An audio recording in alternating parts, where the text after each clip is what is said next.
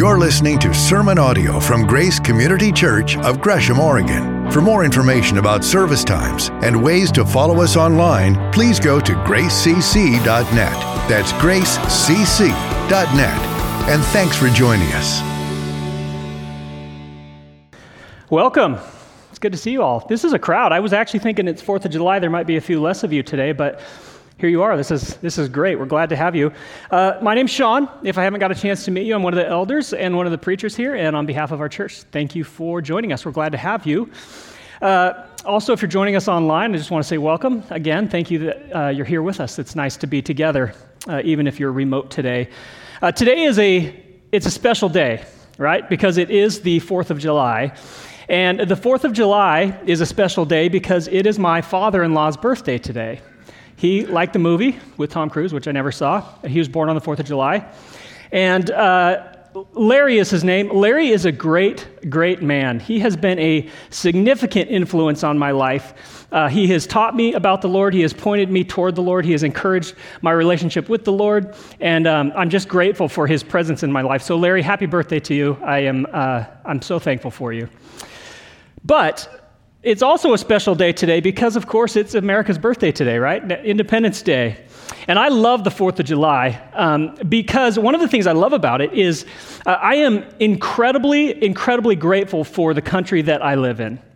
Uh, in my opinion, America has afforded more freedoms for more people and more opportunities for more people than any country in the history of the world. And so, because of that, there's a lot of great countries in the world. I think America is the best country in the world, and I'm grateful for the nation that I live in. It is a blessing to live here. Yeah, it is.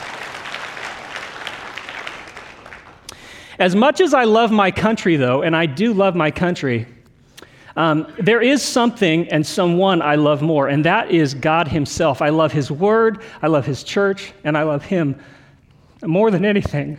Look, I'm already crying. I'm like three minutes in. If you're new, I'd never cry. This is totally something I'm unfamiliar with. I don't know what's happening right now. I love God so much and I love his church. And one of the things that I love about God and his church is the infinite freedoms that God brings to us in a relationship with him. The things that help to set us free, um, first, are just simply knowing God. The word says that uh, you shall know the truth, and the truth shall set you free. Jesus himself said, I am the way, the truth, and the life. No one comes to the Father except through me. And so, one of the things, the first thing that really sets us free is when we enter into, enter into a relationship with Jesus himself, it sets us free. Of course, that relationship involves confession of sin, and confessing sin can set us free. Uh, but the thing, the other thing that comes uh, with that, of course, then is forgiveness from sin. And forgiveness is something that also helps to set us free. Uh, last week, if you'll remember with me, Jay was teaching us this section on uh, really what do you do if a brother or sister sins against you? And we talked through it. If you haven't heard that sermon, go back and listen to it. It was fantastic and super practical. Um, but, but one of the steps that we should be doing um, when somebody sins against us is forgiving them. And that's what this morning is all about, is talking about, about forgiveness. It's a short section. We're going to be in Matthew 18. We're going to start in verse 21, work through the end of the chapter, verse 35. So we'll just take it off in chunks. I'm going to pray one more time. We'll invite the Spirit to work, and then we will start. So bow your heads with me. Father, thank you for. Uh, thank you for your word. Thank you for this church, and thank you for your spirit. And I invite you now, Father, to fill me and to fill this place uh, with your spirit. I pray, God, that you would be moving in all of our hearts and all of our lives so that, Father, we uh, would be motivated uh, to move closer towards you and to look more like you this morning. Father, thank you for uh, the word that you've given us, and I pray that, God, you'd help us to understand what's being said clearly and uh, how that applies to our lives. So I thank you for that. I love you. In Jesus' name, amen. All right, so Matthew uh, 18, verse 21. Then Peter came to Jesus and asked, Lord, how many times shall I forgive my brother or sister who sins against me? Up to uh, seven times? So again, Jesus just taught what should you do if a brother or sister sins against you? So the natural progression, Peter comes and he comes to Jesus asking questions. Uh, as a side note, I love this about Peter, and this is a good word for all of us. Go to God with your questions. Go to the church with your questions. Go to the Word with your questions about life. You will not find any better place for information about how to do life and how to do life well than in, in the Word, in the church, and God Himself. All right? So go to God like Peter does. But Peter asked, Lord, should we forgive seven times? And in his mind, I think he thought that was a big number. Uh, as I understand it, the normal traditional rabbinical teaching would have been that they would have said maybe forgive up to three times. And so Peter doubles it and adds one, and he thinks, man, I'm being super forgiving here, right? Let's go all the way up to seven. And so, what happens to Peter next, I think happened to him a lot when he was with Jesus. I think his mind is totally blown because look what Jesus says. Verse 22 Jesus answered, I tell you, not seven times, uh, but 77 times. Uh, I think Peter was probably stunned when he heard that. Because again, he, he thought seven times was a lot. And so Jesus is saying up, maybe up to 77 times. Some translations say seven times uh, 70. And so the point that Jesus is making isn't that when you hit 78 or 491 or whatever that number is, that you just, okay, that's it, you quit forgiving there. Jesus is saying there's no limit here. You just keep on forgiving. And so uh, that, that's something that Peter's now wrestling with, and he's trying to figure it out. And so Jesus, he begins to teach Peter um, what he means by that, by telling him a story. Uh, good teachers use everyday uh, things in life to help us understand. It's one of the techniques I use when I'm teaching new nurses at the hospital. So when I'm talking about physiology and pathophysiology, how our bodies work and where they don't work correctly.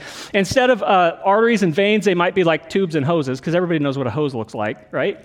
Um, instead of intestinal tract, maybe it's, it's plumbing, okay? So just easy stuff to understand, and Jesus is a master of this in telling parables. Look what he says.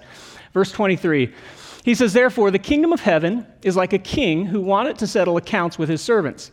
As he began the settlement, a man who owed him 10,000 bags of gold was brought to him. Since he was not able to pay, the master ordered that he and his wife and his children and all that he had be sold to repay the debt. All right. So, this story that Jesus is telling, of course, is a fictitious story. The story he's telling didn't actually happen, but I want us to enter it this morning uh, because I want us to feel the weight of, of what it is. And so, this guy who owes um, a ridiculous, ridiculous debt. Um, it says 10,000 uh, bags of gold. Uh, the Greek said 10,000 talents. Um, I did some calculations this morning, if they're right, and I'm, I'm good at math, I'll just say that. Uh, it was like 20 million, or excuse me, 20 billion dollars. It, it was a ridiculous amount of money that this guy owed this king. And so uh, this king brings him in, and he's, it's really too much to pay. And so this master orders that, that him and his wife and his kids and everything he has be sold to pay off this debt. Now, I imagine if I had racked up a debt so significant, first of all, I don't know what the dude was into, right, to, to get $20 billion. But, but, but if I had racked up a debt so significant that my wife and my kids and my possessions uh, had to be sold, and then me had to be sold to pay that debt, even though it wouldn't even come close to paying it, it would be some, some sort of payment back. I can't imagine how I would have felt. Um, I think I would have been desperate, and this guy that's what he seems to be. Look at verse 26. It says, At this, the servant fell on his knees before him. Be patient with me, he begged, and I will pay back everything. The servant's master took pity on him. He canceled the debt and he let him go. This is unbelievable. Um, this guy's debt was financial and it was massive. But again, Jesus is talking about uh, uh, forgiving sin here. And so when, when someone sins against you, the debt is not financial, it is, it's moral. And people, this guy included, had all kinds of excuses. This guy was like, Be patient with me, I'll, I'll pay you back, just give me some more time. And when we sin against other people or when other people sin against us, sometimes it's easy to fall into this pattern of just trying to make excuses, right? Just give me some more time. Oh, I'm, I'm sorry I did that again. I, I know I'm working on it, but you just got to be patient with me uh, uh, just, just serious, I promise I'll quit this time. I won't do it anymore, right? Just excuse after excuse after excuse. What we really need when we sin against somebody, and what this man received from his financial debt, is we need forgiveness. We don't need more excuses. We need forgiveness and a changed, and a changed heart. And so I'm imagining this guy and what he must be feeling right now. He's just had everything forgiven. He's just had uh, the reality that he's not going to be sold, his wife's not going to be sold, his kids aren't going to be sold, and he's going to retain all of his possessions. And the debt's totally wiped out. You would think that would do something in this guy. You would think it would change something about him. But it doesn't. Verse 28 But when that servant went out, he found one of his fellow servants who owed him a hundred silver coins. He grabbed him and began to choke him. Pay back what you owe me, he demanded. So this, this fellow servant that owes him money owes much smaller amount of money. It says a, a hundred silver coins. Again, the Greek was a hundred denarii, which is about a hundred days' wages in their time. So the median household income here in the U.S. is about sixty-eight thousand per year. So this guy owed somewhere between eighteen and nineteen thousand dollars. Right? It's a lot of money, but it could be paid back. I mean, he, he could have worked and, and, and paid that back. It wasn't even close to what the other guy uh, was owed, or what the other guy owed the king. But instead of being gracious and merciful, he's choking this dude out and demanding payment. Look what the servant's response is. His fellow servant fell to his knees and begged him, Be patient with me, and I will pay it back. It's a very similar response, isn't it? I wonder if the guy that's doing the choking here is thinking to himself, Yeah, well, that's what I said. I mean, I just wonder. I wonder what, what he would be thinking. But he refuses. Look at verse 30. But he refused. Instead, he went off and had the man thrown into prison until he could pay the debt. When the other servants saw what had happened, they were outraged, and they went and told their master everything that had happened. This guy has received incredible amounts of grace and mercy and forgiveness. And instead of then extending that to, to other people around him, he has no patience and he has no mercy. I'll say this as well. The others go tell the master what happens. Um, sometimes especially if we are uh, especially hard hearted, um, we can be painfully and embarrassingly blind to our own sin and our own folly. The master hears about it, and look what his response is. Verse 32. The master called the servant in. Now, let me think about this for a second. I wonder how that dude was feeling now when he knows the king's calling him in. I imagine his plumbing wasn't feeling so good at the moment, right? He's probably a little worried. The master calls him in. You wicked servant, he said, I canceled all of that debt of yours because you begged me to. Shouldn't you have had mercy on your fellow servant just as I had on you? In his anger, his master handed him over to the jailers to be tortured until he should pay back all that he owed. This guy's like, Look, I canceled all of your debt. And, and, and you didn't do anything with that. Again, the king is not compelled for any reason to have to cancel this guy's debt. He doesn't owe him anything. He just simply does it because he was gracious. He absorbed the cost into himself.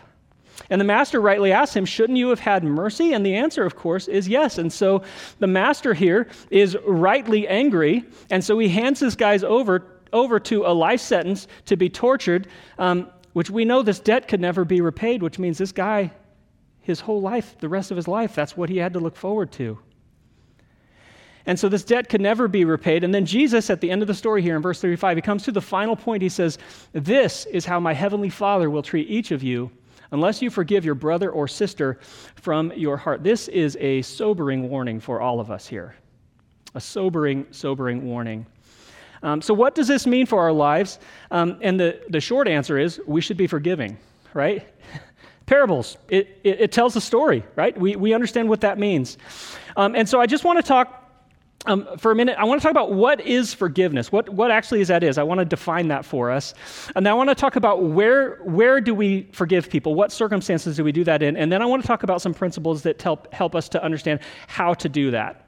And so uh, the idea of forgiveness essentially is this it's that when somebody sins against me, um, they incur a moral debt to me and to God. Um, and we have a right to collect on that debt, but it must be proportionate. Um, in the Old Testament Mosaic law, they had this principle eye for eye, tooth for tooth. It was always a proportionate uh, response. That's, that's a justice principle. And so uh, the idea of forgiveness um, is this. And this definition here, it comes from a document that my brother Gary Breshears developed. Um, this document's available right back here on the resource table where the sermon notes were. Um, so I would encourage everybody, grab a copy of that because it is super practical and it helps you walk step by step through what does it look like to biblically um, and rightly forgive somebody. All right? But this is the, the uh, definition that's in there that, that Gary says. He says, the heart of forgiveness is my personal act to release the one who sinned against me from my personal right to collect on the moral debt or to pay him back for his offense. Instead of giving him back the pain he gave me, I will absorb the pain into myself with uh, God's help. So it, I give up my right, basically. I have a right to, to basically get back this person, but I choose to give that up, and then with God's help, I absorb that, that moral debt into myself, and then God helps me to, to get rid of it, to help, helps me to go away. And so, what circumstances then um, should forgiveness be extended? The first one, um, there's only two, and they are comprehensive. The first one is, is that we would forgive and extend mercy and grace when people ask for it. Uh, Jay last week in his sermon, he said, um, if somebody has something against you, and you think that they might have something against you because maybe you sinned against them, whose responsibility is it to, to go initiate a conversation? Whose is it? It's our responsibility. It's our responsibility to do that. On the other hand, if, like the text we looked at last week, if you have uh, something against somebody else, they've sinned against you, whose responsibility is it to go and engage with that interaction? It's our, it's our responsibility, right? These, these interactions, they might be set up over a text or, or an email or something like, hey, I, we really need to talk. But like Jay said, they should be done in person as much as possible, they should be done in person, face to face, so that you can talk and see um, each other. Um, because the beautiful thing is, is that when this is done correctly, there can be incredible restoration of relationship. And so you might rightly ask, well, what if they keep on hurting me and then they keep on coming to me asking for forgiveness? Well, the text just said, you keep forgiving them. How many times? You keep forgiving them. There, there isn't a limit. That's what the text says. Sometimes forgiveness, though, uh, will be accompanied by a separation, and that can be necessary at times because forgiveness doesn't always involve reconciliation. There are cases of certain kinds of sin, abuse, uh, violence, uh, extreme pain, other things where it's actually not only uh, maybe necessary, but also super wise. There needs to be a separation there for safety um, for, for protection and those kinds of things. There are certain kinds of sin that are that way, but that doesn't mean that, that forgiveness shouldn't be uh, the, the goal and being worked toward. So we should forgive when people ask us to forgive them. The other thing is we should be forgiving when people don't ask right? Uh, not everyone is going to see that they have wronged you and, and know that, that, or think that they should come, come seek forgiveness from you. Not everybody's going to be there. Uh, it's also possible that they might not be aware that they sinned against you. I've had people come to me, I had absolutely no idea that I had sinned against them or, or, or offended them. So I would have never gone and asked for forgiveness. But they, fortunately, um, were biblical and godly, and they came and talked to me about it, and we were able to, to work that out together. Also, at times, people um, may be dead already, and they can't come ask for forgiveness, but there's significant pain that they've caused. And so we need to be working to be um, forgiving. So, what do we do though? How do we get there? Because I recognize um, that, that for lots of people and for lots of kinds of sin, um, the process of forgiveness can be incredibly difficult. I know that, and, and I think that you know that as well. It can be in, incredibly difficult. And so I just want to talk over four principles to help um, guide our forgiveness. All right? And the first one um, is this we forgive by knowing that God's heart is to forgive. Uh, like the master in this parable, God is owed an unimaginable debt by every single one of us. Um, it's, it's a debt that we all owe him. We often in the church rightly talk about uh, the love of God and how much he loves humanity. And that is absolutely true, he does.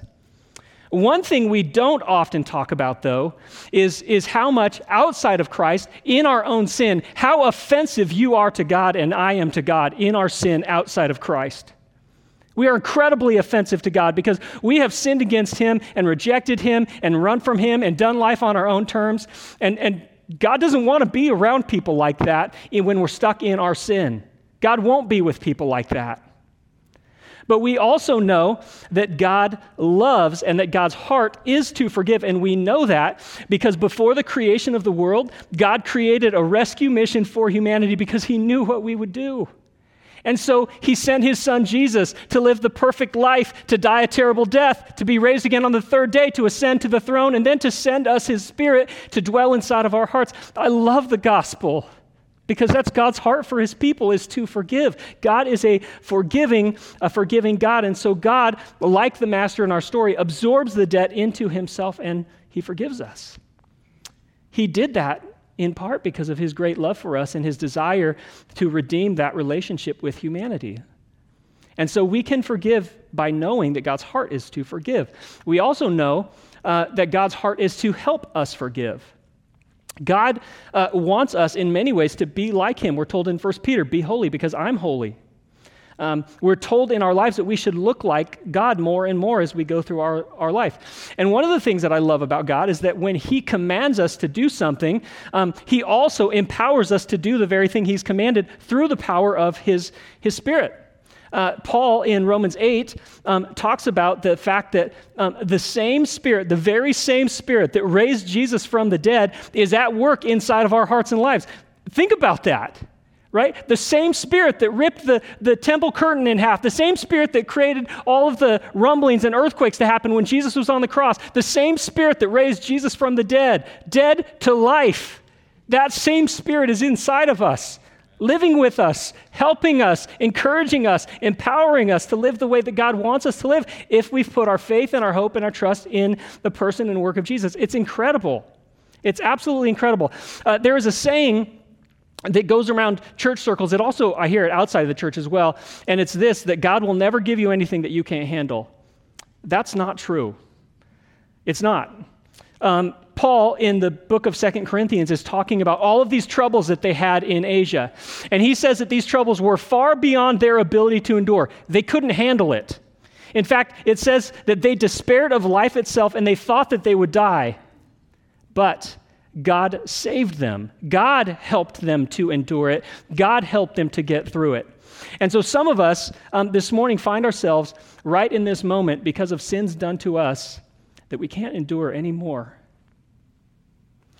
And thinking about the idea of forgiving somebody is completely overwhelming. And we may think and feel, I can't do it. I just can't. The truth is, is on your own, you might not be able to. But by the power of the Spirit working in you, anything is possible. Anything is possible. God's heart is to forgive. His heart is to help us to forgive. We also need to remember or know this that, that God's uh, or forgiveness brings freedom. We talk about freedoms a lot at the 4th of July. We talked about at the beginning of the service. And there's much in this world that can keep us locked up. Sin can keep us locked up. Fear can keep us locked up. Unforgiveness can keep us locked up. Even living in the freest country in the, in the history of humanity, we still can be locked up by these things in our lives. And so forgiveness is one of those things that, that brings freedom, not only to the person that is being forgiven, but also the one that is forgiving. And I have experienced both in my life. My wife um, is an incredible woman. Those of you who know her can testify to that. She's incredible. And I have been blessed to have been married to her. Um, in a couple weeks, we'll celebrate 26 year uh, wedding anniversary. It's amazing God, what's God, what God's done for us. Um, and I'll say this about myself uh, on Sunday mornings, you see me at my best. I mean, I ironed my shirt last night. I brushed my teeth this morning. Um, I even put on cologne because I think a guy should smell good. Um, I do. You might not. I do, okay? Um, and, and honestly, as I evaluate who I am today, I am proud of the man that I am today. I am, I am thankful for what God's done in my life. But as I look back over the course of my life, particularly the man I was in my early years of marriage, I am not proud of that man. Honestly, I'm ashamed of that guy. And over the years, there has been incredible pain that I've inflicted on my wife through the course of our, our years together. Anybody that's been married long enough knows that. We hurt each other. And my wife has persistently and consistently lived out this principle of forgiving. She has forgiven me again and again and again. Praise God, she didn't stop at seven times because I need it. And my wife has continued to help show me what God is like by forgiving me. God has used her in my life, maybe more than any other person, to help me understand grace and forgiveness and redemption and identity in Christ. And so, by her forgiving me, she has helped to set me free in so many ways. in so many ways. When we forgive, we have that opportunity to set someone free. But some of you have been hurt so significantly in some horrific ways that you're not sure you want the person that you might forgive to be set free. Because sometimes the concern is that it might feel like they're getting away with their sin. It's sort of this built in sense of justice that we have, I think, that's an image of God kind of thing, that the things should be just and right. And so let me say this about that that forgiveness does not mean that there aren't consequences.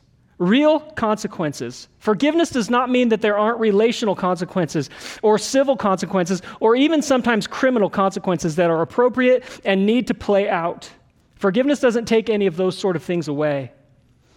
But but I'll say this about the sin that's been done to you.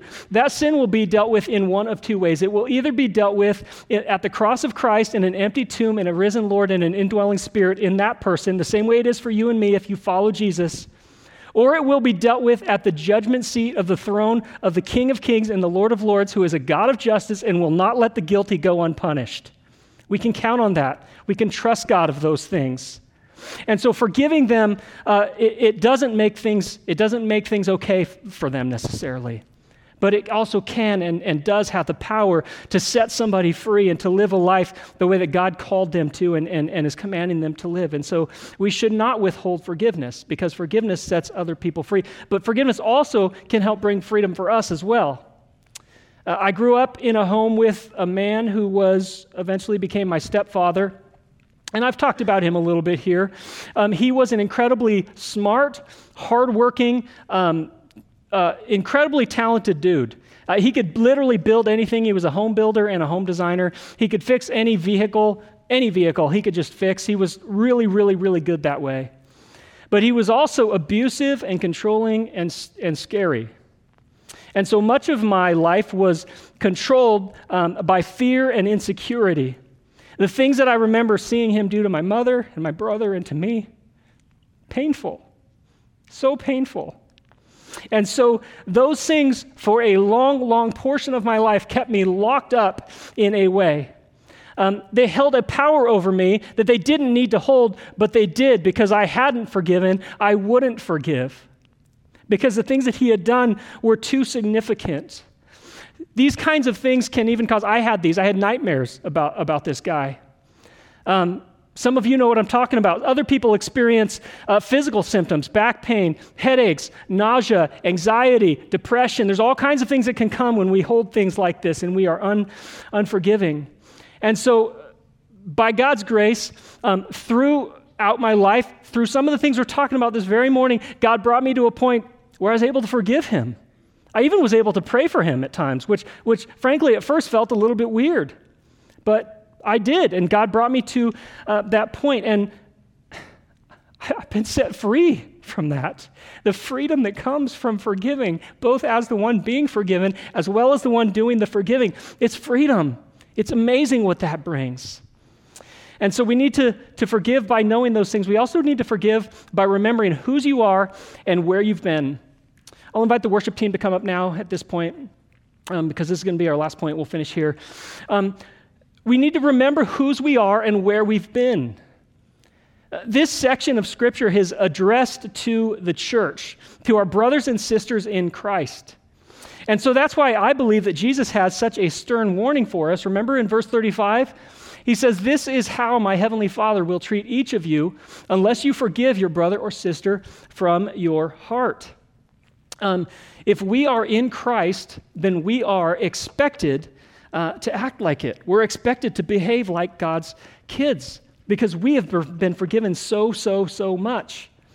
And so it seems to me, based on verse 35, what this is saying here is that if we persist with an unforgiving heart throughout the course of our life, look, I know this is difficult. I've worked through some of this process myself. It took years for me okay? But if we persist in a continuation of a hard heartedness and a lack of forgiveness toward people throughout the course of our life, at the very least, we're going to be losing God's blessing that, this, that this word is talking about.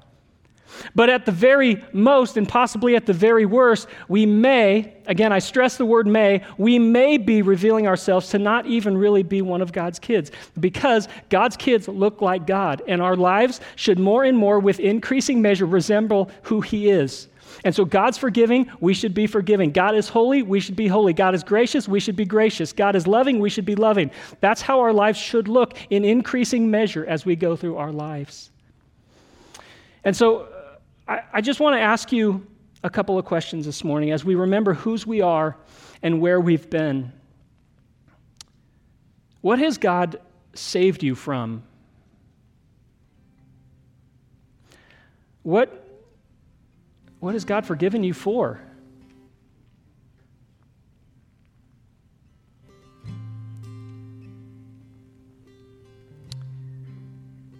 Is there an end is there some kind of a limit where God will one day say, okay, that's it, I'm not going to forgive you anymore?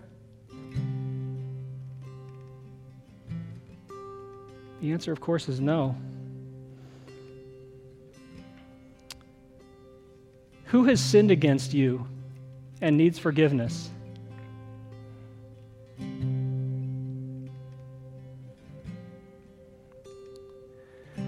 Who has hurt you and wronged you, and betrayed you, caused pain to you.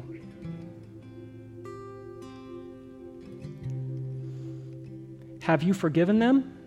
Or are you working on it, even where it's difficult? And then finally, who have you sinned against? That you need to go talk to them and have a conversation and seek forgiveness from them. Let's worship. One of the things that we can do to help remember whose we are and where we've been is to remember what's been done for us. And that's what communion is all about. So if you're our elders, our staff, come forward right now. We're getting ready to serve communion. Communion is a simple, simple meal with Jesus. And what we are doing when we are taking communion is we are remembering his body broken on the cross, his blood shed on the cross for the forgiveness of our sins. And we are uh, remembering and reminding ourselves of that.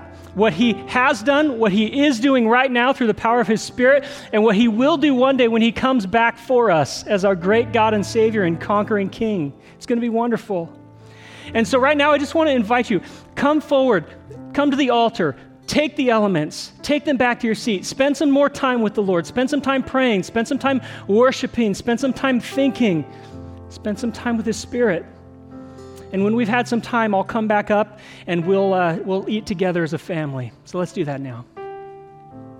The Apostle Paul, in teaching the Corinthian church about communion, in, in chapter 11 of the first, first Corinthians, he says this. He says, For I received from the Lord what I also passed on to you. The Lord Jesus, on the night he was betrayed, he took bread, and when he had given thanks, he broke it and said, This is my body, which is for you.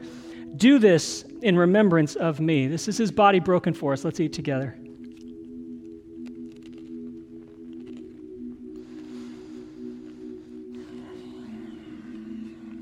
In the same way, after supper, he took the cup, saying, This cup is the new covenant in my blood. Do this whenever you drink it in remembrance of me. For whenever you eat this bread and drink this cup, you, rep- you proclaim the Lord's death until he comes. Let's drink together.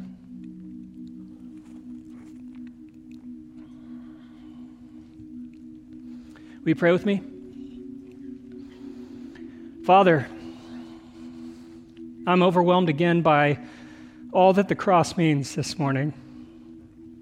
Thank you that Jesus did not stay dead, but by the power of your Spirit was raised to life. He is ascended. He is at the right hand of the throne of the Father now. And thank you, Father, for your Spirit that you sent to live in and with us, to empower us to live the kind of life that you want us to live. Thank you for the forgiveness that we have. Thank you for the grace you've extended. God, I pray for all of us that that God, that that forgiveness, that grace would motivate us to be the kind of people that want to extend that grace and forgiveness and love and grace to the people around us. So, Father, I thank you for that. and I love you. In Jesus' name, amen. Uh, the psalmist, Psalm 103, writes this Praise the Lord, my soul. All my inmost being, praise his holy name. Praise the Lord, my soul, and forget not all of his benefits, who forgives all of your sins and heals all of your diseases, who redeems your life from the pit and crowns you with love and compassion, who satisfies your desires with good things so that your youth is renewed like the eagles. For as high as the heavens are above the earth, so great is his love for those who fear him. As far as the east is from the west, so far has he removed our transgressions from us. Amen to that. Colossians 3, verse 12. Therefore, as God's chosen people, holy and dearly loved, clothe yourselves with compassion, kindness, humility, gentleness, and patience, and bear with each other and forgive one another. If any of you has a grievance against someone, forgive as the Lord God has forgiven you. Happy Independence Day, Grace. Live out of the freedom that you have in Christ. I love you, and I hope you have a great week. We'll see you next week. Thank you for joining us for sermon audio from Grace Community Church here in Gresham, Oregon. For more information about service times and ways to follow us online, please go to gracecc.net. That's gracecc.net.